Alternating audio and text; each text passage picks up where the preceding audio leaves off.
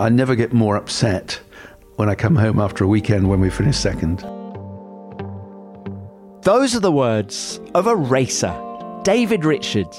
He's led teams to World Rally Championships, to Le Mans victories, and to challenge for Formula One wins. 2004 was the year David, his BAR team, and his driver Jenson Button came closest. 11 podiums and second in the Constructors' Championship, but a win somehow eluded them. David's experiences of success, near misses, and behind the scenes dealings in Formula One make him a fascinating person to listen to. Welcome, everyone, to F1 Beyond the Grid with me, Tom Clarkson. There's another incredible thing about David his experience of working with drivers, from Giancarlo Fisichella and Alex Wurz in his Benetton Formula One days, to Jacques Villeneuve, Jenson, and others at BAR, and of course, Colin McRae and Sebastian Loeb in rallying. There are three attributes you, you really need to be a great driver. If you mark each of those skill sets 1 to 10, very few drivers get a 30. We talk about what those attributes are, plus the drivers David thinks do get a full score, and you'll also hear about life as an F1 team principal, what happened when he tried to bring his own company ProDrive onto the Formula One grid, and his new ambitions to make motorsport more sustainable and inclusive. I hope you enjoy our conversation. David, it's lovely to see you again, and thank you for having me at home. Uh, we're in the English countryside near Banbury, near near ProDrive. Yeah, not far away, just uh, about 10 kilometres up the road. You've been running ProDrive for what is it, nearly 40 years now. But your Formula One associations came under different names. So, first, let's talk about Benetton. God, it seems a long time ago now. It seems it? like a lifetime ago, that Look, does. What do you remember of, of your year with that team? It was quite an eye opener to me. You know, I'd been in motorsport for quite a while at that time, so you thought, you know, it's just another, it's another motor racing team. It came about in a very strange set of circumstances. BAT, uh, we'd won the World Rally Championship for them on a couple of occasions by then, 96, 97, and um, they wanted to set up a Formula One team. So I, they asked me about setting up a Formula One team, what they should do and how they go about it. And I said, well, I'd actually look at the teams that have won races and go and see if we could purchase one of the teams. They said, well, we're quite keen on starting again, having a new team. I said, well, I don't think it's a great idea. My, uh, I would sort of go and chat to a few people. I looked around, and the only team that I felt could be purchased at the time was Benetton. So I went down to see the family in Treviso, and um, we had uh, very positive meetings. And I came back and I said, I think there's something to be done here. But BAT decided, in their wisdom, that they would start again and start afresh. And that's another story altogether. Perhaps talk about that later. Um, and uh, and I came away and I thanked them very much. And that was the end of that. And about six months later, I get a call from Bernie Ecclestone. He says, David, you remember the, the Benetton family, and you seem to get on very well with them, and so they they remember you well, and um, they they think the sort of time has come where Flavio needs to move on, and they would like uh, the younger son to sort of be mentored into the team. I thought it'd be quite a good thing for you to go down and do. What do you think? I said, okay, that sounds uh, an interesting idea. So back I went down to uh, Treviso, just uh, near Venice, and met the family again. And over a weekend, we came to an arrangement where I was to uh, mentor youngest son and sort of show him the ropes and have a, a year or so. It was supposed to be longer than a year as it happens, but um, it was a it was an interesting year and a, a big lesson learned for me. I went in there on my own, and it was. Um, it was very different from when I worked in a team of people around me that I knew intimately. It was um, a team that was, you know, built up around Michael Schumacher and had great success before. It was a, a team that sort of had lost some of its key people at that point in time, and yet it was, you know, it was clearly great relationships inside the organisation. I was uh, seen as the outsider, quite frankly, but it it taught me a lot that first that year. And by the end of the year, it was clear to me that they needed an outside investor. They needed a car company to join them, and um, uh, I had meetings with Ford, and I was recommending that they should partner with Ford, and uh, the board decided that's not the direction they wanted to take, and uh, we parted at the end of that year. Was Formula One an itch that you'd been wanting to scratch for a while? I wouldn't say so, but you know, if you're in motor racing and you haven't got Formula One on your CV somewhere, there's a bit missing. Was it still Flavio's team in some way? Did you feel that when you you, you describe yourself as the outsider? Yeah, were, I, I always just to joke with them that everything was a secret. Everything was a secret in the place. Doors were closed. Um, I used, I, I thought that the sort of in the the staff canteen, the chef would lock away his menus and recipes every night because it was all, everything was a secret. And I seemed to be on the outside of the secrets at the time. It was, um, it was a funny experience, funny experience. Uh, one that I, I learned a lot from. And when it came to that second opportunity in Formula One, I did things very differently. Well, let, us talk about uh, the Ford, the potential for a Ford deal at the end of that year.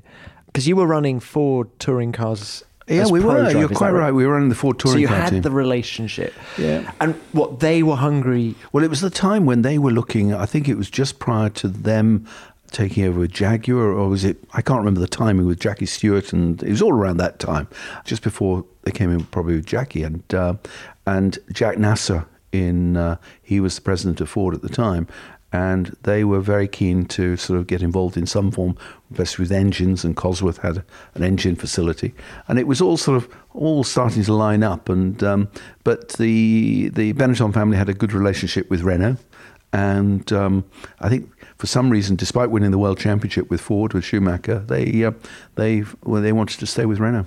And Rocco Benetton was 29 at the time. You stepped aside. He took over. Was he ready?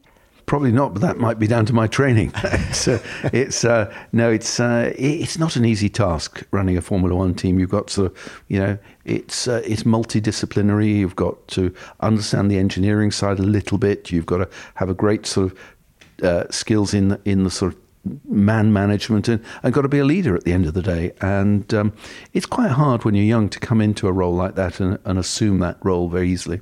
Well, let's fast forward to British American racing. Mm. Uh, you touched on it a moment ago. How disappointed were you that they didn't ask you to lead that team from the outset? I, I was. I was, uh, you know, quite honestly. But at the same time, I'd already put my sort of, you know, I, I, I told them very clearly that I didn't think starting afresh a greenfield site was the right approach to take. And it would take some time if you did it that way. So, yes, it was uh, frustrating to see what was going on at the background there and, and not to be able to have had a hand in it to sort it out at the beginning. Um, but of course, you know, two years down the line, it all came round, and Martin Broughton, who was the chairman at the time, came to me and said, "Look, you know, what about you taking this on?" What benefits do you think they saw in a greenfield site? Well, they remember that cigarette companies were very sort of, you know, we look back now, it seems like a, a lifetime ago that cigarette companies were dominant in, in Formula One and across a lot of motor racing around the world. But they were, um, uh, they have a very clear sort of uh, brand positioning. They had a very clear identity that they wanted to do, and it was quite hard for them to adopt uh, a relationship with, you know, I remember the marketing mind saying to me, you know, do you honestly think I can sit comfortably alongside a woolly jumper company? And that was the story of the Benettons. And it was sort of, they, they couldn't see that alliance working. And, you know, it was, um, so they wanted a clean sheet of paper. They wanted to determine their own identity from the word go. And of course, you know, those early years, the formative years of BAR were quite exciting with the sort of dual liveries on the car. What did you make of that? I think it's a great idea. They were so innovative. The, the guy running, the guy, the marketing person behind it all, Jimmy Ramachesky, was a, a superstar marketing guy. He was just creative. He pushed the boundaries all the time, and of course, they had, quite frankly, they had the money to do it. And what about Adrian Reynard's claim that he wanted to win his first Grand Prix? Yeah. what did you make Whoever of that? Whoever makes that statement in any walk of life, you know, it's sort of it's uh, it's um, uh, you know, I love confidence in people. I love that sort of determination.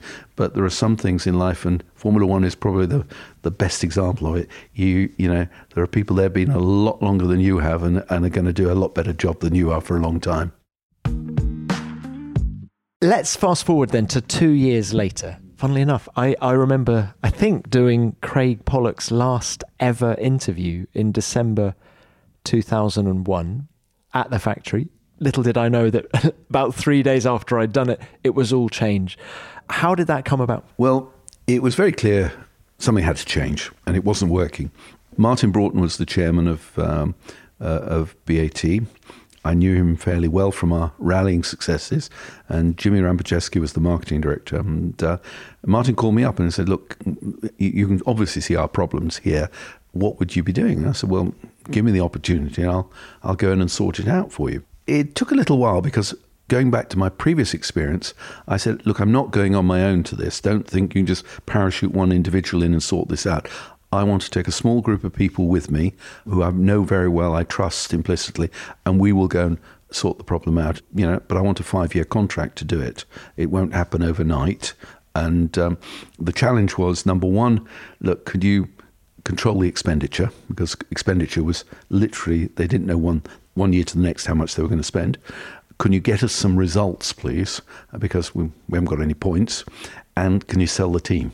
Because cigarette advertising is coming to an end, and we might as well get out reasonably uh, when we can rather than being forced out later on. So those were the priorities and a five-year agreement to do it. And I could had a relatively free hand. And I must admit, they were great people to work with because they just let me get on with it and a very different experience to Benetton, obviously. It was. It was um, because I, I, felt more comfortable about that. I had that first experience. I knew what to expect. I was reporting into a, a, a British board of directors who, you know, Ken Clarke, the uh, ex uh, Chancellor Exchequer, was on our board. He was chairman of our board, in fact. A great guy to work with. And uh, how clued up about Formula One I was Ken? Was, very, very switched on. You know, you would find Ken sitting in the grandstand at Silverstone watching a Grand Prix and his with his son there, and uh, uh, he was, uh, I say, clued up, clued up in a, a, as best anyone could be. He was a sort of, you know, had another career because it's, uh, you know, there's the people who are in the hub of it really sort of live it day in day out, as you know. How quickly did you start to see change? On the ground? We set about a 90 day program to start with. We came in and said, this is what we're going to achieve. This is how we're going to make decisions after 90 days. We're going to do all this, assess everything quickly. We're not going to muck about. And after 90 days, we'll tell everyone exactly how things are going to change. And I think we did that pretty well. I think we went in, we were fairly clear in our views about what was right, what was wrong, what we needed to do. And as I said, it's, not something that changes. You can't just wave a magic wand and create a competitive Formula One team overnight. As we've got so many examples of that even today.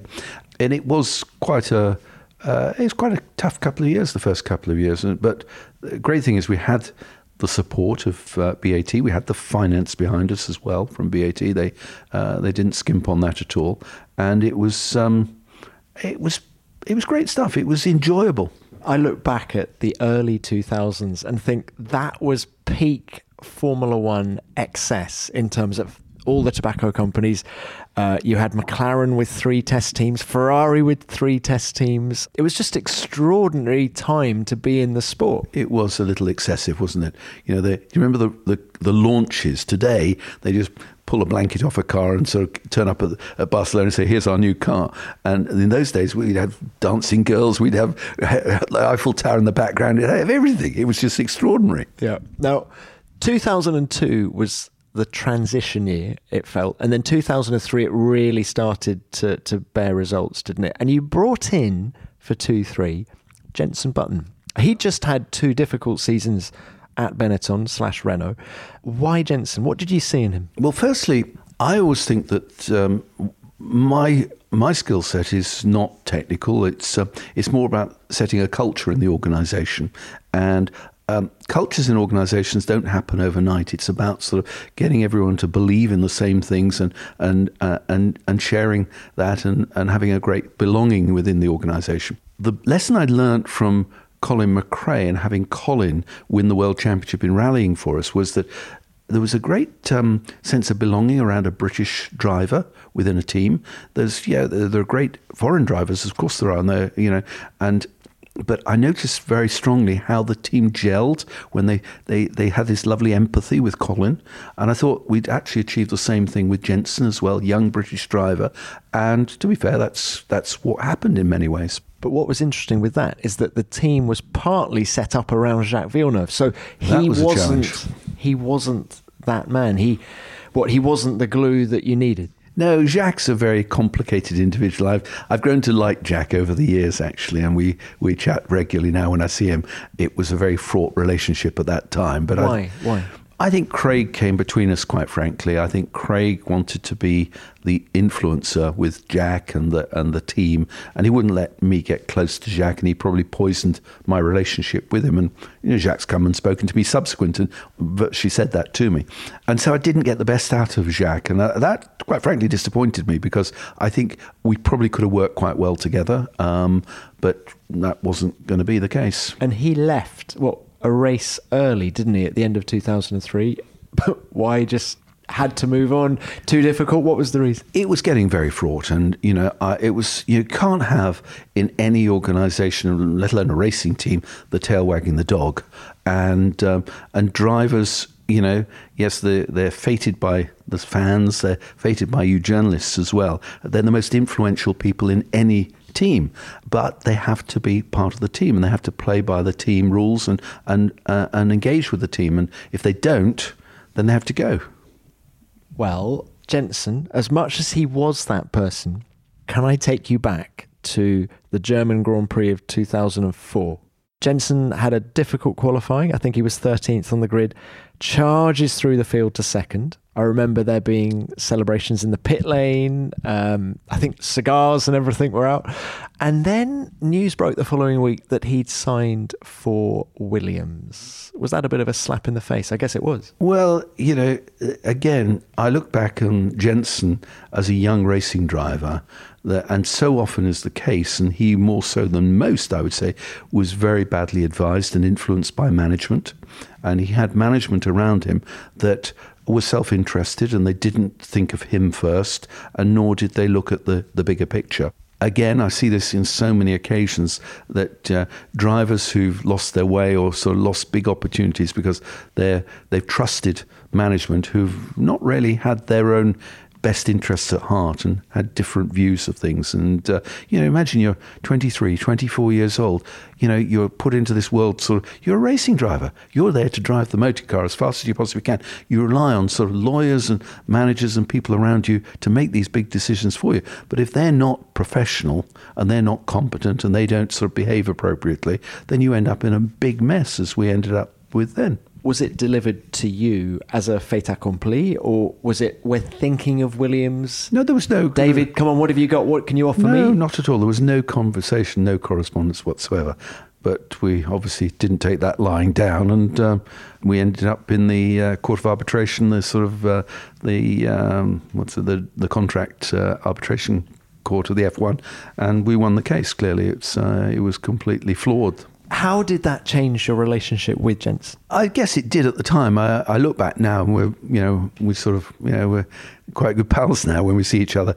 But it's obviously these things do temper you slightly. But I blame the management completely. I cut the management off, and sort of he changed managers. Can we de- develop that a little bit hmm. more? How you, as the team principal, deal with driver management. It strikes me that you're the sort of person that wants to go straight to the driver. So when the driver manager tries to get involved, what do you do? Well, it's it, it does tend to be a bit of a problem, and it's the same.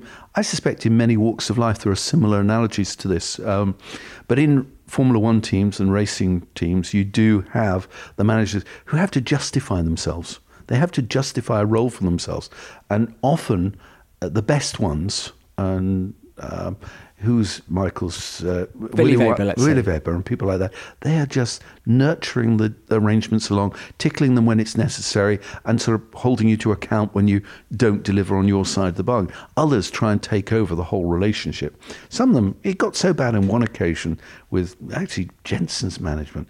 I've got so frustrated by these people, I couldn't deal with them. I thought to myself, you know, I had a big argument with them, and they said, well, nothing you do about this. The contract is very clear. Uh, you have to give us two passes for the motorhome, all races. We're going to be sitting there in that motorhome every race from now to the end of the season.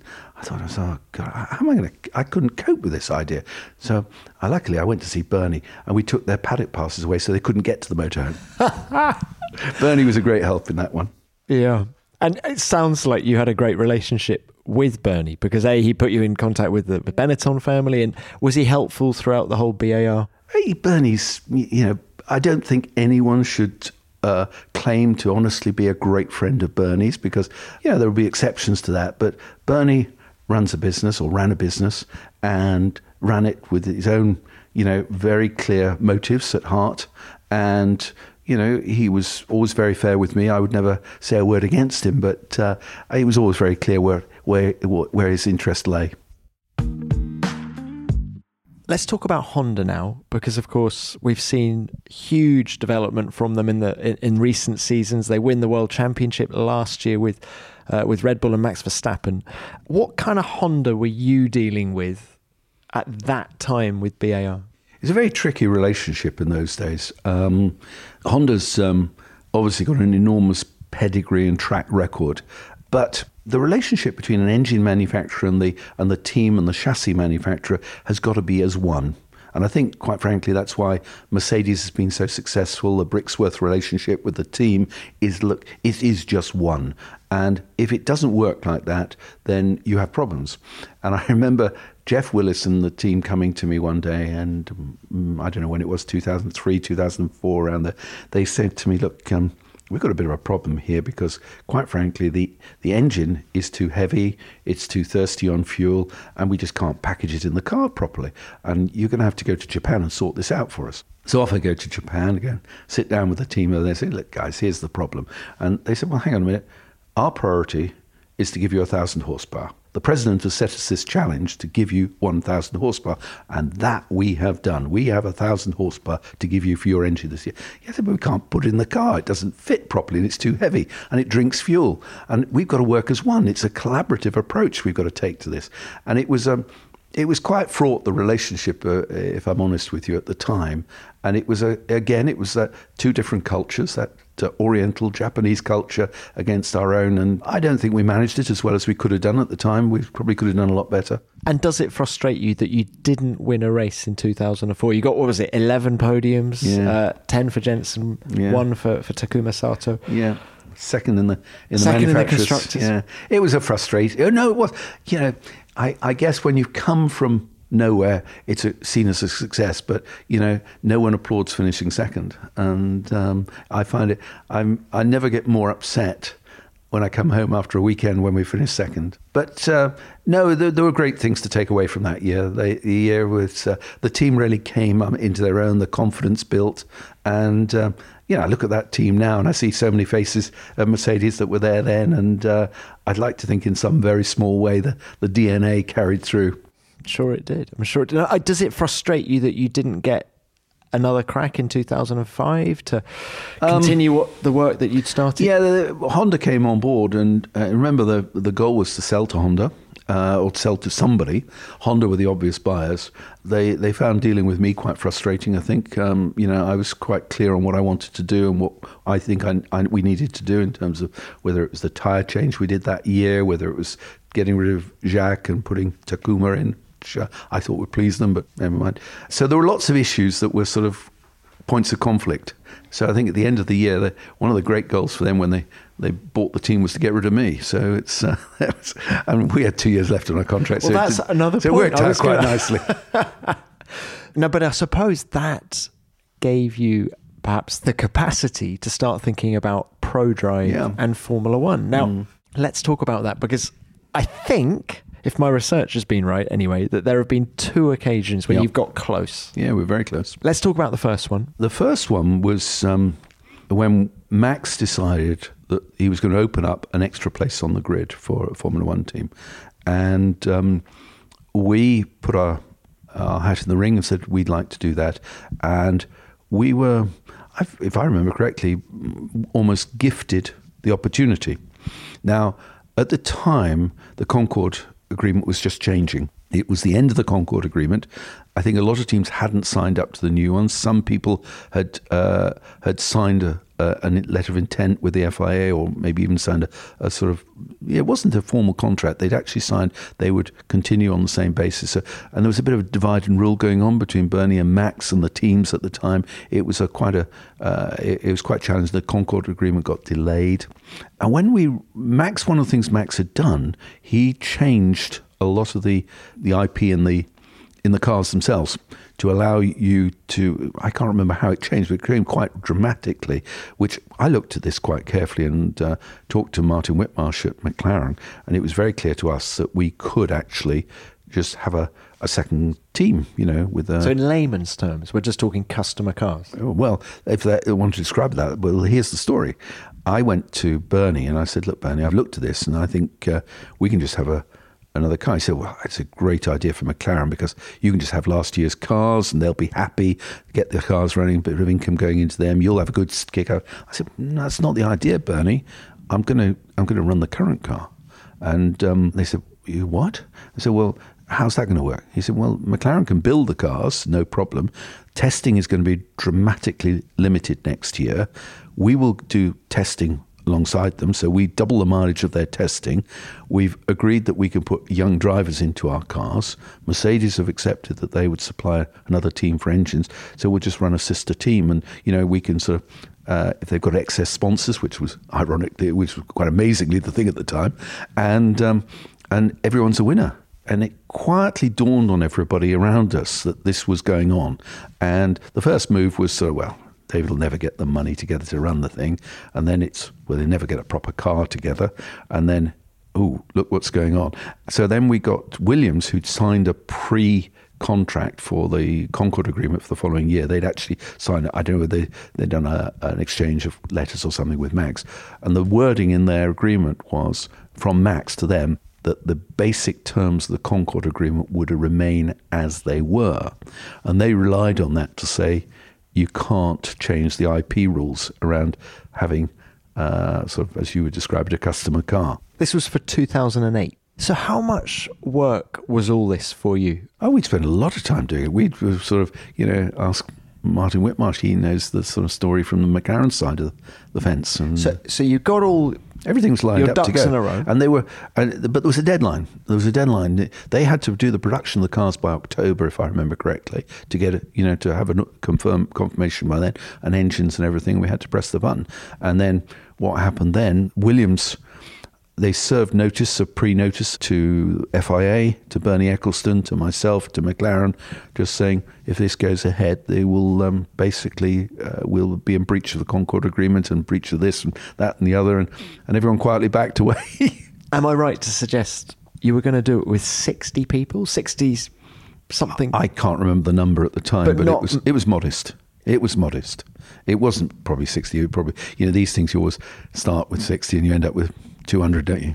Being impartial now, do you think it was the right decision for the sport not to change the IP rules? I think it would have um, changed the face of things. It would have made it more affordable for people straight away. We wouldn't have sort of gone to where we are today, possibly, if that's the case. I think you would have had sister teams, you know, feeder teams for each of the main teams. It would have knocked out some of the people at the back of the grid, possibly, and that would have been, mm, you know, some would think that wasn't really good for the sport. It would be far more elitist, possibly. There's arguments for both sides of it, I'd say. And had you got as far as thinking about drivers? I don't remember, if I'm honest. I, I'm not trying to be evasive, but I, I honestly, I'm not a great one for looking backwards. I sort of, you know, history's history, and you know, I'll, I'd rather look at today and what's going to happen next week. Well, come on to that later. But go on, Dio. I mean, uh, who I can't remember who are the good guys in 2008. Lewis Hamilton. He was driving a McLaren. what about it? A pro, I don't know. a pro driver. It would have been car. lovely, but um, no, it's. Uh, I honestly, genuinely can't remember who we were talking to at the time. So that must have been hugely frustrating. And then two years later, I think for 2010, you tried again. Is that right? Yeah, they opened it up formally then, and they said they would accept tenders then for the places which they were going to issue two grid places, if I remember correctly. So I revisited the Mercedes relationship again, and um, we had uh, lined up and agreed Mercedes uh, engine. Then everything seemed to be in place for that. Behind the scenes, what was going on was that Max and Bernie were trying to to sort of break the hold, the stranglehold of the manufacturers, and the, the manufacturers' stranglehold was around engines.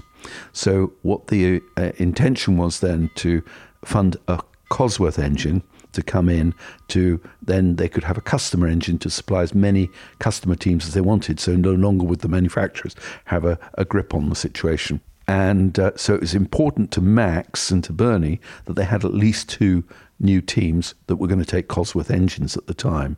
And I'd said to, you know, I had, literally I had a call from I think I had a call from either Bernie or Max, I can't remember, on the day when the tender was all being finalised, said, you've got to switch to Cosworth, otherwise you're not going to be in. And I said, well, I'm, I'm not. I'm, we've got an arrangement. I'm going to stay with where I am. Thank you very much.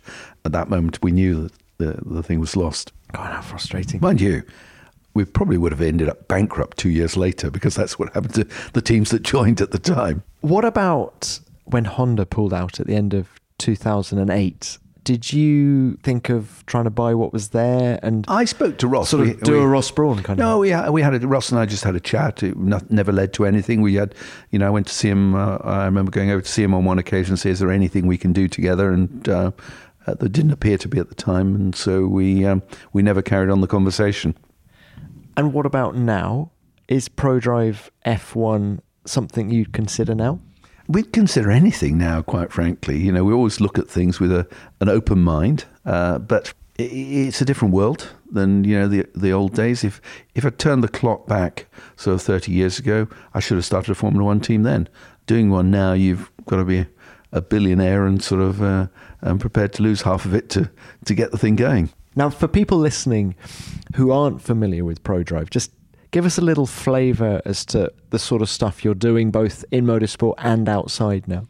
Well, historically, our sort of roots have been in rallying. Um, we've won the World Rally Championship half a dozen times.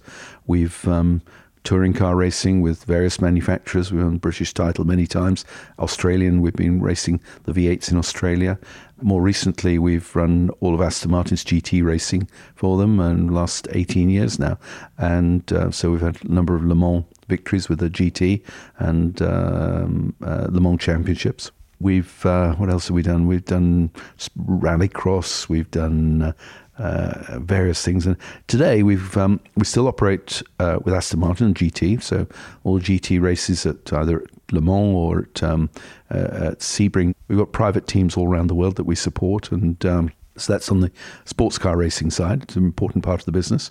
Uh, we built a Dakar car recently with uh, the Sovereign Wealth Fund in uh, in Bahrain. So that's to compete on. We finished second with Sebastian Loeb driving The Dakar. dreaded second, David. I know, I know. That's that's another one. You spend two weeks driving around a desert and you finish second. Imagine how that feels. DR, that the pedigree is clearly there, isn't it? Yeah, Uh, do did- you have the energy for Formula One if the opportunity came?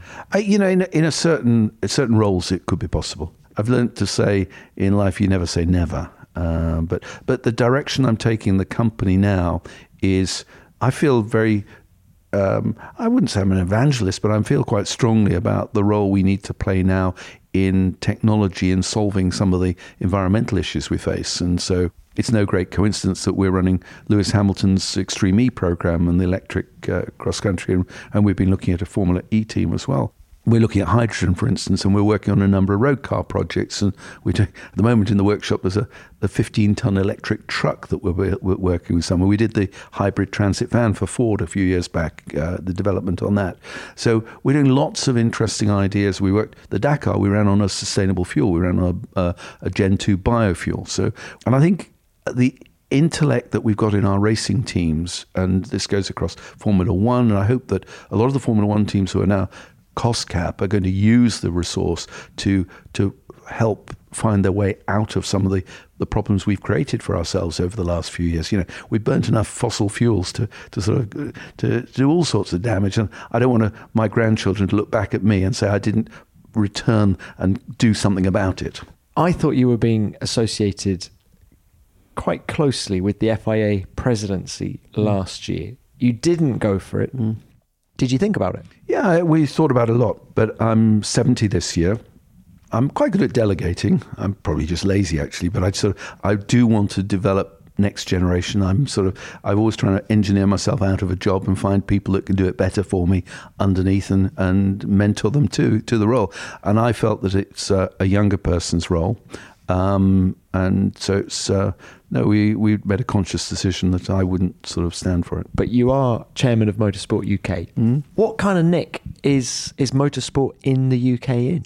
Um, it's uh, it, it's quite difficult to judge after two years of pandemic. I think we've come through the pandemic extremely well. We were sort of one of the sports that got back running again, racing again, uh, quicker than most. Unfortunately, rallying you can't say that for, for rallying, where uh, we were restricted in Wales and uh, and sort of two car people in a car that created problems for the sort of uh, the legislation on on the COVID situation. But so that suffered during the period. We've got to do a lot of work to get that back up and running again.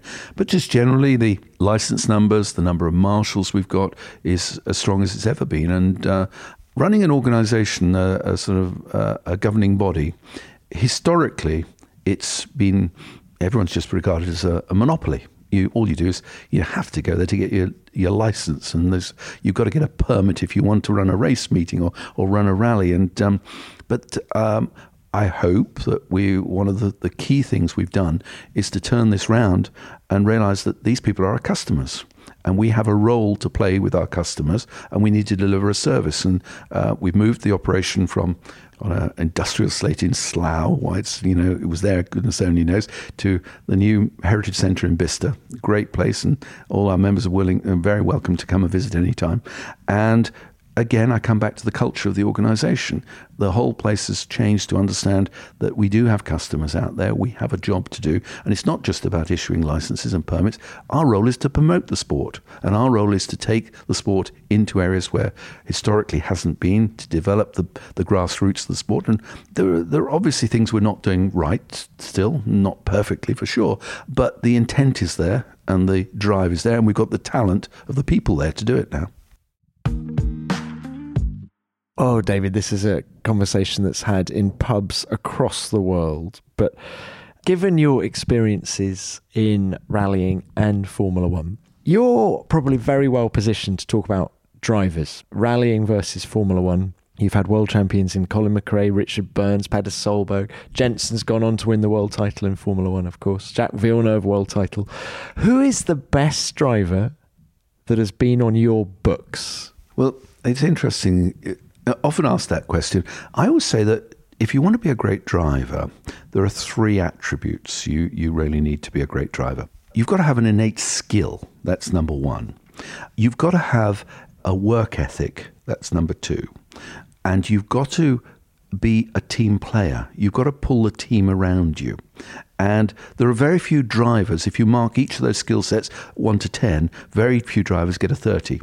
You know, I remember Michael Schumacher. I would have given him a thirty. I watched him in that team, and he had the, uh, you know, he had a great team of people around him. But he ticked all those boxes, and I've watched, and you compensate one for the other. You know, Colin McRae, who was a great skill set, enormous team player, got the team really around him, but you know, he didn't want to do the testing, quite frankly, and he left that to Carlos Sainz. And Carlos Sainz was had enormous work ethic and sort of good skills, but couldn't get the team working around him very well. So it, all these things play and sort of, and you know, I've funny enough, I'm working with Sebastian Loeb now. Nine times world rally champion. He's driven for us now for the last uh, 18 months in Dakar. Now working with him. Well, we've been working with him Extreme E with Lewis's team. And it's taken us a year to embrace him in the team. I've just watched the person change during that period of time as he's sort of been remote and he's come into the team. And as he's come into the team closer to us, he's become better and better. And, and the team's also rallied around him as well. So it's it's a it's a changing dynamic. So you know I can do the marks out of thirty for each of the drivers if you want, but I don't think that'll be a, that'll be a long task. Pro Drive F one. Yeah. Who would you hire of the people that you've worked with so far? In your career? Well, you know, it's a different era now. So, you know, I'm looking at the, the guys on the grid now. I, you know, I'd love to have that Mercedes lineup of Lewis and George. I think that is uh, just phenomenal. But then look at the Ferrari lineup of uh, of Charles and, and Carlos Jr. If you want me to name any one driver I've worked with uh, of late, I never fail to get impressed by Sebastian Loeb. He came to us as he's 47 years old. He's won nine world championships. He gets into our car in Dakar. He drives around the whole of Dakar for two weeks and finishes, yeah, that dreaded second. And then he gets out of that, goes to Monte Carlo, wins Monte Carlo, gets out of that, then goes to the Race of Champions in Sweden and wins that as well.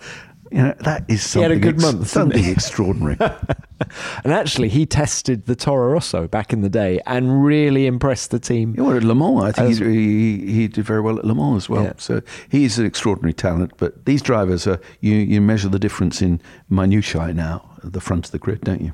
I did also want to ask you about some of the team principals in, in Formula One now, because you've worked with so many of them. I guess Lawrence Stroll through the Aston Martin program is I haven't had much dealings with Lawrence. I've known Lawrence from old days when he was always at, often at Grand Prix and um, you know uh, talked to him, but I, I don't know Lawrence particularly well. okay. But Christian Horner, Yeah, I know Christian very well. In fact, Christian, Christian came. I remember his father telling me, but it was a long time ago now. Was it twenty five years ago? His father Gary came to me and said, "Look, um, Christian was in Formula Three Thousand, I think it was at the time, and um, he was a very competent driver, but he was obviously not going to move on to the Formula One or anything." And Gary saying, "What can we do?"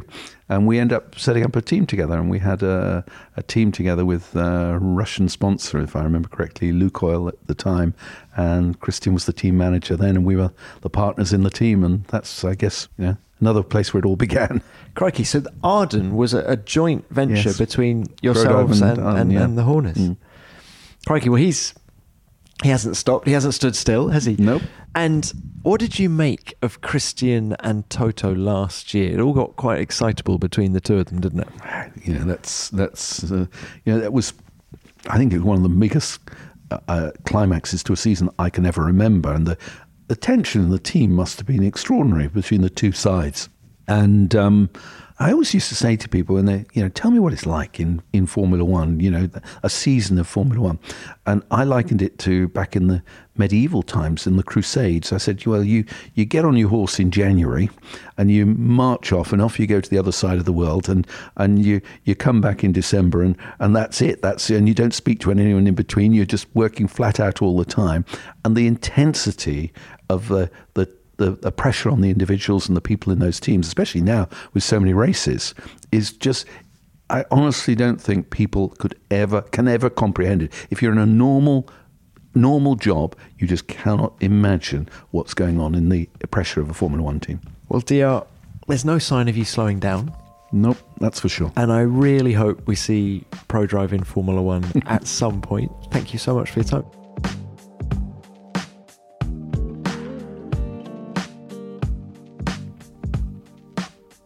David has only one pace, and that's flat out. He's one of the busiest people I know, yet he always manages to find time for you in his schedule. He's also one of the most rational people in motorsport and always has one eye on the big picture, which is why he's such a suitable chair of Motorsport UK. David, thanks for your time. I really enjoyed reliving the Benetton and BAR days.